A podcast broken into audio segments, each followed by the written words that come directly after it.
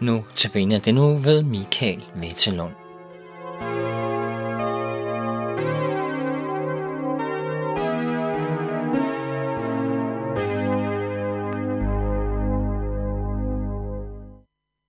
Og lad os nu læse fra Ezekiels bog, kapitel 16, vers 59-62, hvor der står sådan her. Dette siger Gud Herren. Jeg gør mod dig, hvad du gjorde, da du ringeagtede eden og brød pakten. Jeg husker på min pagt med dig i din ungdom, og jeg vil oprette en evig pagt med dig. Du skal huske din færd og blive beskærmet, når jeg tager din søstre, både dem, der er ældre og dem, der er yngre end du, og gør dem til dine døtre, skønt de ikke hørte til pakten med mig. Jeg opretter min pagt med dig, så skal du forstå, at jeg er Herren. Gud, tak, at du har oprettet en pagt. Tak, at du har givet os håbet om en dag at kunne være sammen med dig. Gud, tak, at vi en dag skal få lov at se dig, som du er, forstå, at du er Herren. Amen.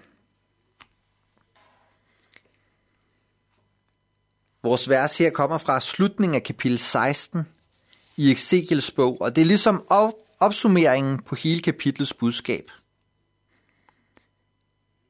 Jeg tror ret sikkert, man kan sige, at kapitel 16 i Ezekiels bog er et af de kapitler, der sjældent bliver brugt til prædiken eller til andagter.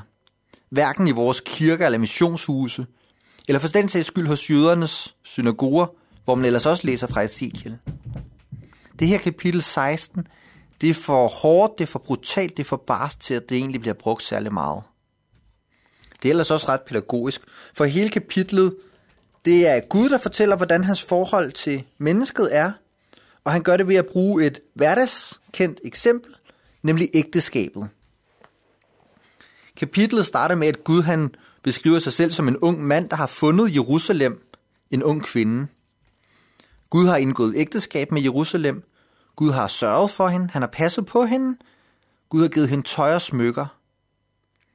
Gud har givet Jerusalem en krone på, så hun ser kongelig ud.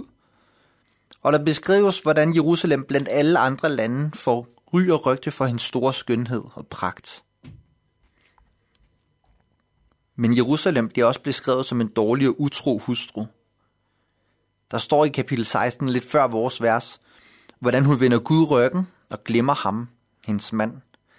Der står, at hun offrer de børn, hun egentlig havde født Gud.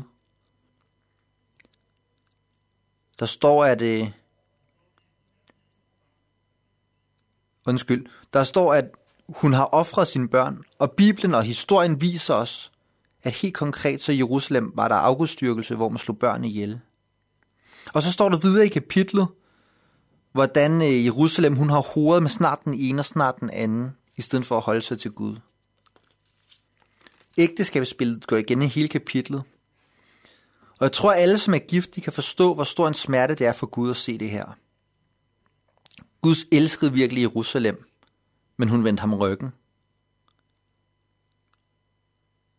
Det må have været en enorm smerte for Gud at se, hvordan hans elskede hovedet til den ene side og den anden side. Hvordan hun slog hans børn ihjel. Men sandheden er, at den her beskrivelse af Jerusalem, den kunne også være skrevet om os. Vi har vendt Guds ord ryggen.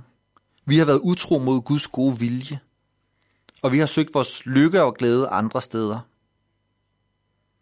Ligesom Jerusalem, ligesom jøderne gjorde det. Og derfor synes jeg, at de her vers i afslutningen af kapitel 16 er så fantastiske. For Gud han glemmer ikke Jerusalem. På trods af alt, hvad Jerusalem har gjort mod Gud, så husker han på sin pagt. Gud holder sin ægte pagt med Jerusalem for at blive billedsproget. Den fantastiske afslutning her er, at det han får lov at se ind i fremtiden, hvor Jerusalem igen skal forstå, at Gud er Herren. Hvor Jerusalem skal stoppe hendes horeri og komme tilbage til Gud. Den sidste sætning, vi læste, så skal du forstå, at jeg er Herren. Er et fantastisk løfte, som går igen mere end 70 gange i Ezekiels bog. Der kommer en dag, hvor Jerusalem, på trods af deres synd, skal forstå, at Gud er Herren. Uanset hvor stor synden er, så ønsker Gud og handler efter, at mennesker igen skal forstå, hvem han er. Jeg kender ikke dig. Jeg kender heller ikke dit gudsforhold. Men jeg ved, at Guds største ønske er at se, at du må se, at han er Herren. En dag skal alle jøderne vende om til Gud, det står der i Bibelen. De skal søge deres lykke og deres glæde hos ham. Og Guds ord, Ezekiels bog her, lærer os, at der skal Gud tage imod ham. Ingen synd er for stor til, at Gud kan tilgive den. Han ønsker fællesskabet med os, ligesom han ønsker fællesskab med jøderne. Spørgsmålet i dag er, om du vil tage imod Gud. Om du vil lade ham være herre i dit liv.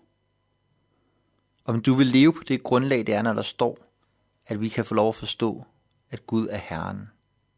At vi kan leve i pakten. Lad os bede sammen. Herre, vi takker og priser dig for, at vi får lov at leve i din pagt. Vi takker dig for, at, at vores synd ikke er for stor til at holde os væk fra dig, men at, at vi får lov at vende tilbage til dig på trods af vores synd og vores oprør mod dig, på trods af, at vi har været utro mod dig.